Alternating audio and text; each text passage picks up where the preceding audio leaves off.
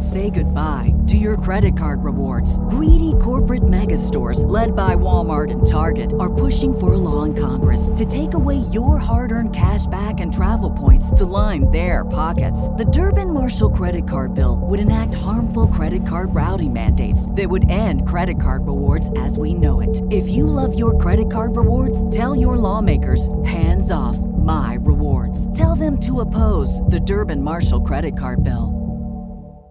When you visit Arizona, time is measured in moments, not minutes. Like the moment you see the Grand Canyon for the first time. Visit a new state of mind. Learn more at hereyouareaz.com.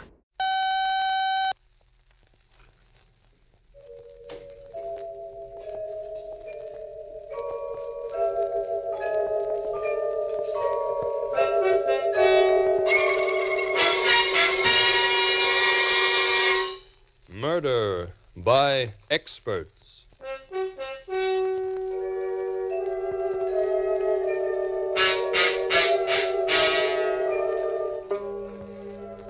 Mutual Broadcasting System presents Murder by Experts with your host and narrator, Mr. John Dickson Carr, world-famous mystery novelist and author of the recently published bestseller, The Life of Sir Arthur Conan Doyle. This is John Dickson Carr. Each week at this time, Murder by Experts brings you a story of crime and mystery which has been chosen for your approval by one of the world's leading detective writers, those experts who are themselves masters of the art of murder and can hold tensity at its highest. This time, our guest expert is the noted mystery writer, Miss Frances Crane. From the many thrillers she has read and enjoyed, Miss Crane has selected a gripping and dramatic story by Philip Andrews. And now we present James Stevens in The Big Money. The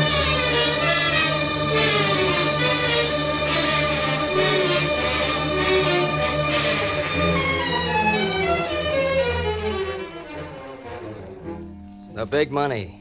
Yeah, I was in The Big Money. An hour and a half ago, I had $7 million. I had a wife, too. Slender, dark-haired, green eyes, and a cute figure.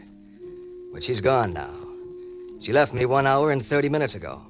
No, 1 hour, 31 minutes, and 20 seconds ago. And she took the money with her.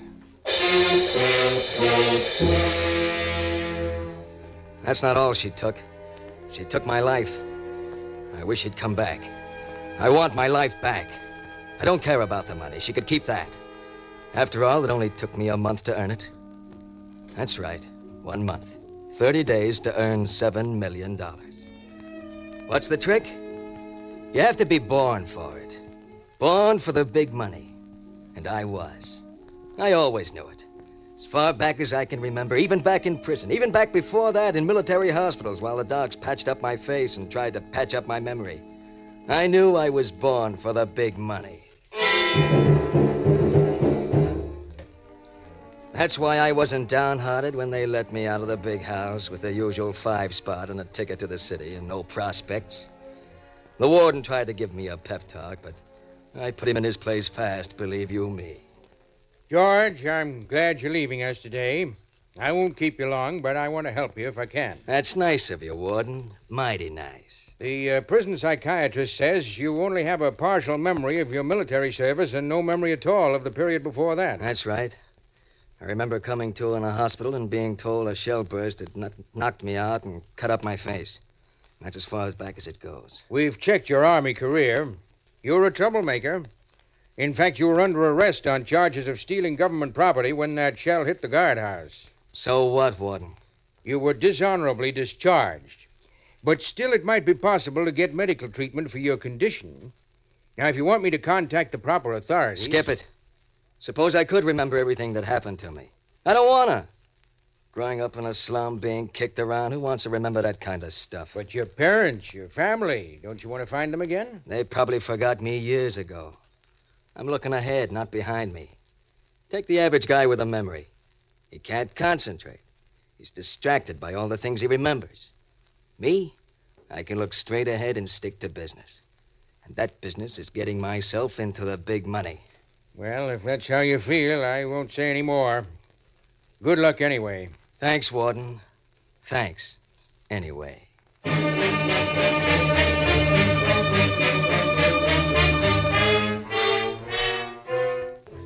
So that was that. 10 minutes later, I was a free man after 2 long years. I hiked straight for the railroad station and caught the first express for New York. Then I ambled back to the club car and ordered a drink. I relaxed and sat back, feeling good. Very good. Across the aisle, a girl was reading a magazine.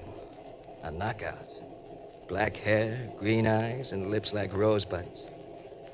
Pretty soon she saw me watching her, but she was smooth. She didn't even seem to look at me while she gave me a long, steady once-over. She was interested, I knew that. She turned to a short, plump, white-haired man beside her and whispered something. White hair gave me a long look, too. Then he got up and came across, smooth as butter. I beg your pardon. I have the feeling we're acquainted, but I can't quite bring your name to mind. My name's George Cook, if that's any help. Cook. No, I'm afraid I've mistaken you for someone else. Yes, of course. You remind me strongly of my old friend, Howard Vincent. Never heard of him. The likeness is striking. But my apologies. I didn't mean to intrude upon you. Oh, you're not intruding. Davenport is my name. Philo Davenport. Mr. Davenport? Trains are pretty dull when you're traveling alone, don't you think? Insufferably dull. Perhaps you care to join me and my niece for a drink, Mr. Cook.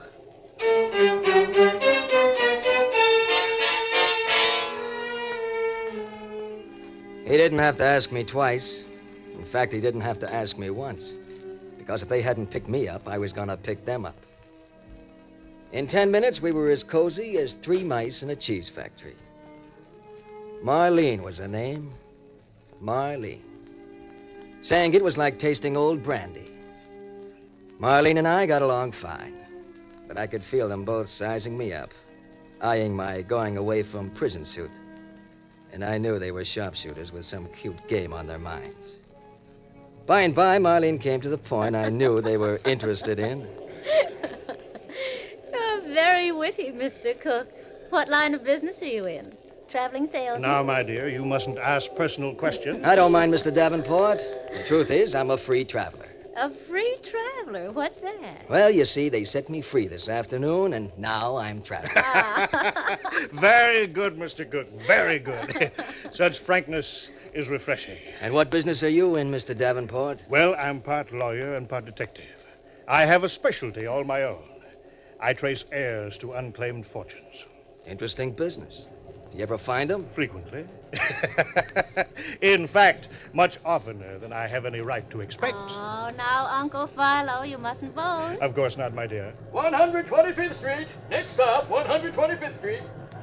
Well, this seems to be our stop, Mr. Cook. Where are you staying in town? I haven't quite made up my mind. I thought I'd look around a bit first. I see.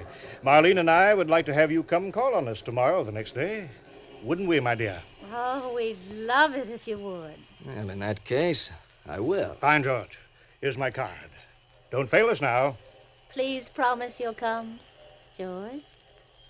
All right, Marlene. I'll drop in on you.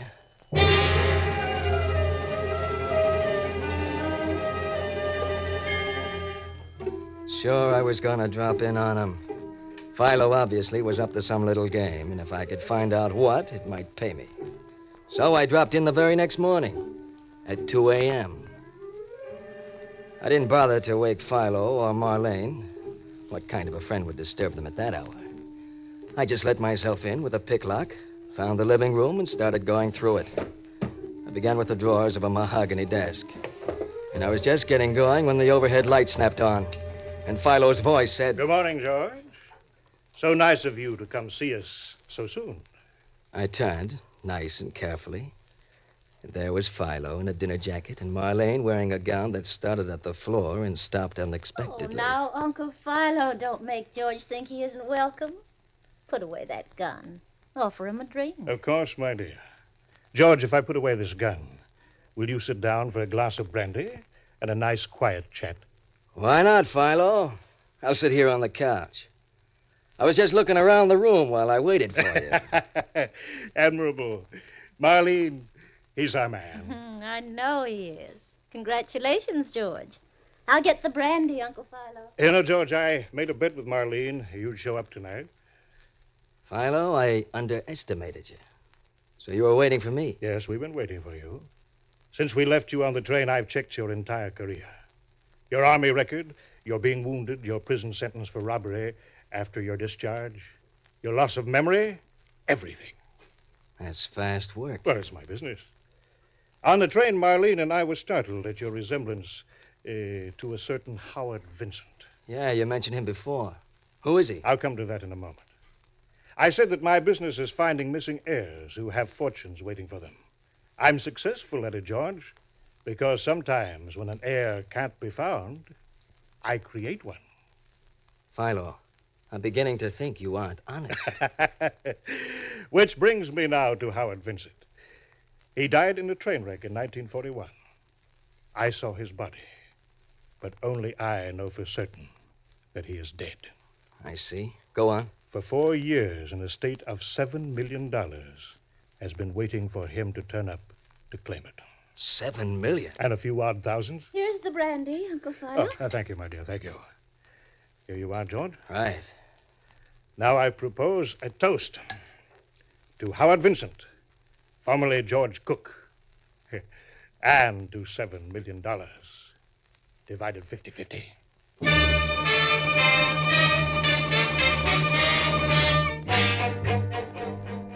This was it. What I'd always known would happen someday. The break. The big money. $7 million. $7 million just waiting for me to reach out and grab it. The three of us sat up most of the night while Philo outlined the deal. Easy, George. You're perfect for the part of Howard Vincent. You look enough like him so that we can claim it's the scars from your wound that keep the resemblance from being exact. I think they rather improve your looks, George. I wouldn't want you to look too much like Vincent. In his photographs, he's rather vicious-looking. Well, thanks, Marlene.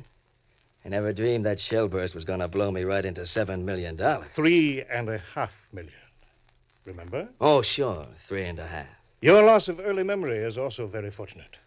Ordinarily, we would have to fake it to explain why you didn't remember little details of your past. And that's so hard to do. Uncle Philo tried it once, but the results were very bad, weren't they, Uncle Philo? Let's not dwell on that case, my dear. In this instance, George's Army medical history authenticates his condition, so he doesn't need to remember a thing. I told the warden that memories only handicap a man. Your prison record will have to be freely admitted. Naturally, you'll be thoroughly checked. Sure. But suppose they manage to trace me back to before the Army, to the time I can't remember about. What then? They won't. You see, I am in charge of the search for Vincent. You? How come, Philo? Howard Vincent was a typical rich man's son. Too much money, too much freedom. You know the story, George? Sure, I've read it a dozen times. Yes, back in 1941, he got mixed up in something really nasty and disappeared. Then the family got word he'd been killed in the wreck of the Western Flyer in Wyoming. You remember, 30 dead. Oh, but I forgot. You don't remember. I'll look it up in the papers. Go on. Uncle Philo flew out and found that a watch and a wallet belonging to Vincent had been recovered from the wreckage. There were also 3 bodies, any one of which might be Vincent. I get the picture. He was a little hard to identify by then. Yes, but I recognized one of the 3 as poor dear Howard Vincent all the same. However, I was already foreseeing, shall we say, future possibilities. Philo, now I know you're not honest. Well, I came back to report. I hadn't been able to identify any of the dead as Howard. He might still be alive. So his father kept on hoping. When the old man died in 1945, he left his money to his son, provided Howard could be found within 7 years. And he left me an annual retainer to keep looking for him. And now at last you found him. No, my dear. Not for several weeks yet. You see, we have careful preparations to make. Very, very careful preparations.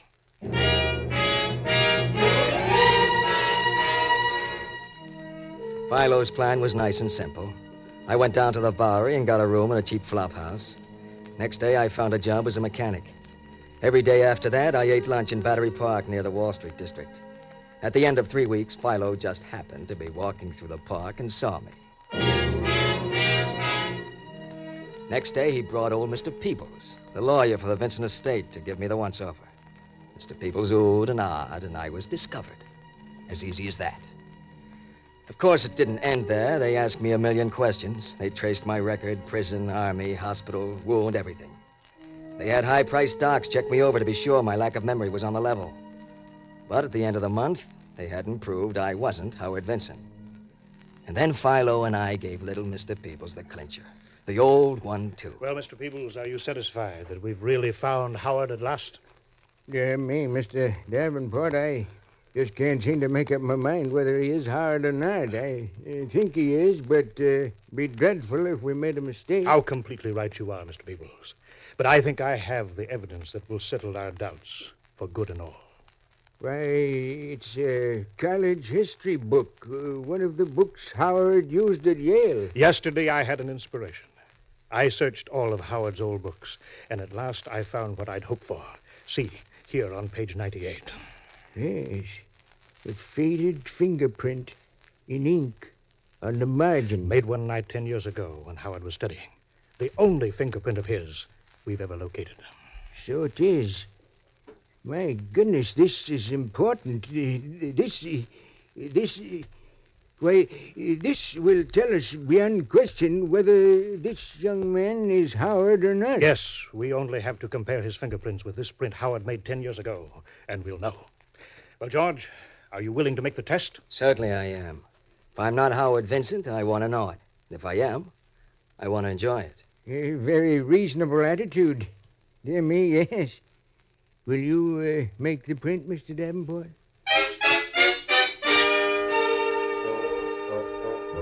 Well, Philo made a print of my index finger, and little Mr. Peebles squinted at it, then at the print in the history book. He spent at least 5 minutes doing it, mumbling to himself. This is an important moment. A very important moment. Dear me. Yes, I'm sure of it. The prints match. You are Howard Vincent. Congratulations, my boy. Congratulations. Of course the prints matched.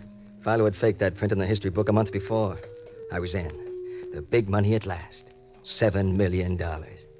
Yes, 7, not 3.5. I didn't have any more idea of splitting with Philo than of flying to the moon. Naturally, I didn't tell him that. Not yet. I sort of got the feel of things first. I settled into being Howard Vincent very, very quietly. You know how the big money works. Hush, hush. That's how I wanted it. But pretty soon, I felt as if I'd been Howard Vincent all my life. And I began to enjoy it. But I couldn't put Philo off forever.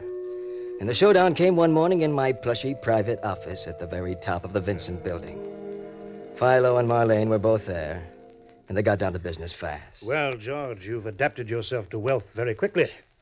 Enjoying yourself, eh? I certainly am, Philo. I always knew I was meant for this kind of life. It seems to come natural to me. I believe I could get used to it myself. Which brings up the matter of my split. Of course, Philo, but it'll take time. It has to be arranged. Very smoothly arranged. Oh, we understand that, George. It isn't that Uncle Philo distrusts you. He'd just hate to have a misunderstanding spoil our friendship. It's a big job, turning over half the estate without anyone getting suspicious. Of course it is, my boy. Of course it is. And I'm going to give you 2 years to do it in. 3, if you think necessary. But I will want monthly installments of at least $50,000 until the final settlement. $50,000 a month, but Philo... Oh, George, that isn't so very much. Out of all the millions you'd never have had but for Uncle Philo. Oh, all right. You win. $50,000 a month. I'm glad you're seeing it my way. And now that that is settled, we won't be meeting again, George. We won't? Why not? Uncle Philo means he'll feel safer if he's where you can't try to kill him, George. Kill him? That's ridiculous. I wouldn't dream of any such thing, Philo. You know that. Of course I do, my boy. Especially since as soon as I leave here, I intend to write out a complete account of this interesting affair and leave it with a friend. To be forwarded to the police if anything violent should happen to me. Now, that's not necessary, Philo. Nevertheless, I shall feel better when it's done. Marlene, my dear, shall we go now? In a minute, Uncle Philo. I want to powder my nose first. I'll be right back. No hard feelings, I hope, George. It's only good business, you know, to take precautions. Of course there's no hard feelings. I'm still making out pretty good. Here, let me ring for the elevator for you. You might as well ride down in my private car. A private elevator? Well, great wealth has its privileges, as I hope to find out. Funny. I push the button, but I don't hear the car coming. Perhaps it's already at this floor. Try the door. All right, I will. Well, how do you like that? The door opens, but the elevator isn't here. The shaft is empty. Oh, that's very odd. There's something wrong with the mechanism. The door shouldn't open if the car... George! George, what are you doing? What are you grabbing me for? Let go of me, George! No! No! No!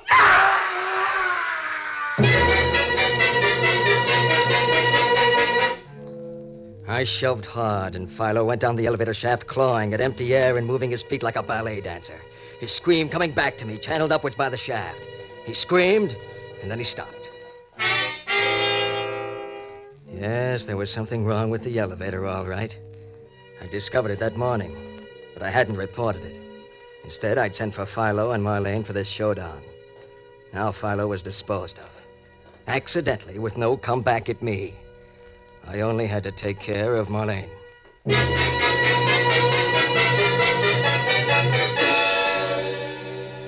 I closed the elevator door and stood there, trying to act calm, but the perspiration was popping out on my brow. They'd find Philo in a moment. Wasn't Marlene ever coming back? Then she came. Well, here I am. Well, George, where's Uncle Philo? Yeah, he's in the elevator. I'm going down with you. We'll stop at the bank. I'm making a small advance payment. In the elevator? Oh, all right. Open the door, George. Go on, open it. She wasn't close enough. I had to stall. Get her closer. The door seems to be stuck. Give me a hand, Marlene. No, thank you, George. I'd rather not. But, Marlene... Stay right there, George. Don't come any closer. You see, darling, I have a nice ladylike gun in my purse. Marlene, what is this? A gag? No, I didn't powder my nose, George. I found I'd forgotten my compact, and I came back. I was outside the door when I heard you talking about the elevator, and then Uncle Philo screamed. Poor Uncle Philo. I thought he was smarter than that. So did he. But he wasn't. A baby could have taken care of Philo. Well, go on, grab the phone. Call the cops. I could. But what good would that do either of us? I don't get you. Uncle Philo is dead. I can't help him any. But you're not dead. And I can help you. Just what are you leading up to, Marlene? I know you murdered Uncle Philo, but you'd be safe, and I couldn't testify against you. If you married me, George. Maybe Marlene had a baby voice, but her mind was like a steel trap. Sure, I married her. She had the whip hand. She helped me cover up Philo's death as an accident. Then she moved in and took over. It's nice to be rich, isn't it, George? Poor Uncle Philo. How he would have loved all this. I thought we agreed to forget Philo. Oh, we did, didn't we? All right, I'll change the subject then. I saw a dream of a diamond necklace at Carter's today. No, I won't buy it. You're spending money as if I had all the dough in the world. Marlene, You'll do nothing, George. Please sit down and stop clenching your hands. You know you're never going to touch me. If anything should ever happen to me, and I mean anything, a friend will send a complete account of this impersonation of yours to the police. So you're going to take good care of me, darling. And that being the case, why don't we be friends? I'm not such bad company. Am I, George? No, Marlene wasn't bad company. She was very good company when she wanted to be. And that written account to go to the cops if anything happened to her protected her better than a bodyguard could have. So I made the best of it. We got along all right. Except that Marlene spent money like crazy. Until one night on our private terrace, 20 stories up, with a bottle of Napoleon brandy open between us, I began to feel sleepy. Very sleepy. Too sleepy. I tried to stand up, and I couldn't. I flopped back in the deck chair like a rag doll, and Marlene stood up and leaned over me. George? George? Huh? What is it? Why don't you go inside instead of falling asleep out here on the terrace? Go inside? Yeah, that's a good idea. I tried to stand up again. This time, with Marlene's help, I made it. She stood very close while I wobbled to keep my balance, and I knew she'd put something in the brandy. Liquor by itself couldn't have done that to me. Marlene. Marlene. Yes, George? What'd you put in the brandy? Just a few drops of something, George, dear. Steady. Mustn't fall, not yet. We're not close enough to the railing. What are you up to? You've never stopped trying to find a way to be rid of me, have you, George? Well, you'll never succeed because I can make plans, too. And I've made my plans to be your widow. That's crazy. You can't get away with it. Oh, of course I can. You're going to have an accident. You're going to fall 20 floors from this balcony to the nice, hard street. Now, come over here, George. Another step. That's right. No, I won't. You can't. No, but I can. What I put in the brandy has made you helpless as a baby. Matthew, the butler, will testify how drunk you were. George, can you hear me? Yes, I can hear you. George, let go of my wrist. You can make plans. George, let me go. But you overestimated how far gone I was. I'm pretty wobbly. Let me go, George. Wobbly enough for you to push me over any rails. I was just joking with you, George. I was just trying to scare you. Let go of me. Oh, no, you don't. George. We're going inside. I'm going to teach you a little lesson. Stop struggling. It won't do you any good. George, let go of me. Marlene. Let go. Marlene, look out. George. Marlene.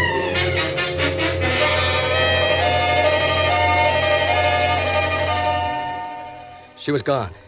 She went the same route Philo had taken. But this time, I'd have given both arms to save her. I stood there trying to get hold of myself, and behind me, I heard the French door open. I turned. It was Matthew, the butler, gargling at me. Mr. Vincent. Mr. Vincent. Matthew, you saw her try to push me over, didn't you? You saw her try to push me and slip and go over herself? Saw her try to push you over? Mr. Vincent, sir, I saw you murder your wife.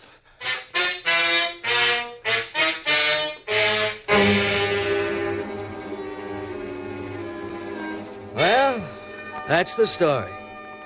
You, Mr. Peebles, and all you others. I sure had you fooled. Howard Vincent. That's a laugh. I was born in the gutters, but born for the big money, and I had it, even if it didn't last. After what Matthews told you, I know you'll never believe I didn't kill Marlene. And with those documents Marlene left to be turned over to the cops, well, I guess I've come to the end of the road. But you can't get the big money without paying for it somehow, can you? Oh, Howard. Howard, my boy. Yes, Mr. Peebles? Marlene didn't leave any documents. She didn't? But she said... Oh, that was just an effort to keep her hold over you. You see, shortly after we accepted you as Howard Vincent, we found a box of your boyhood toys. And among them was a paint box covered with fingerprints and dried paint. Then why didn't you nab me? Why'd you let me get away with it? Because they were your fingerprints. My boy, this was all so unnecessary. You are and always have been Howard Vincent.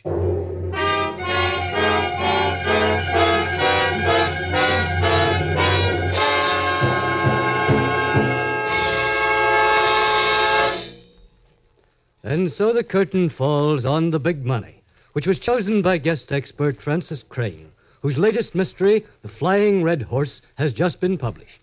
Next week at this time, Murder by Experts brings you a story of a murderer whose victim refused to stay dead, selected for your approval by Cornell Woolrich.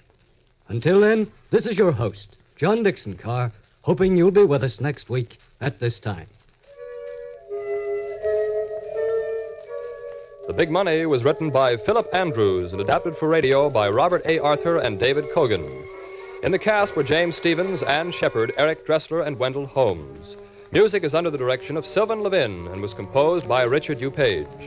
Murder by Experts is produced and directed by Robert A. Arthur and David Kogan.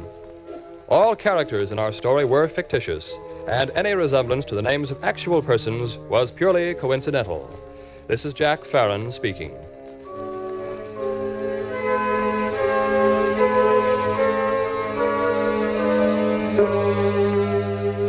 This is the Mutual Broadcasting System.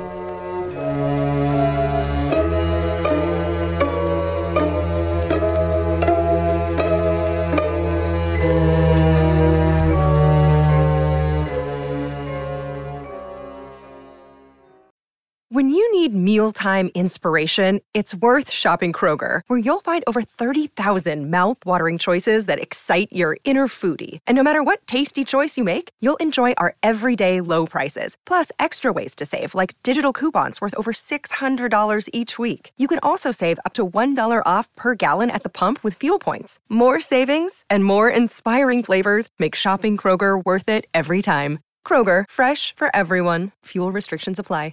Prescription products require completion of an online medication consultation with an independent healthcare provider through the LifeMD platform and are only available if prescribed. Subscription required. Individual results may vary. Additional restrictions apply. Read all warnings before using GLP-1s. Side effects may include a risk of thyroid C-cell tumors. Do not use GLP-1s if you or your family have a history of thyroid cancer. If you've struggled for years to lose weight and have given up hope, did you know you can now access GLP-1 prescription medications at TryLifeMD.com? We're now offering eligible patients online access to GLP-1s, the breakthrough prescription medication that can help you lose body fat and weight. Listen to what people are saying. It's fun to put on jeans that you couldn't get into 6 months ago.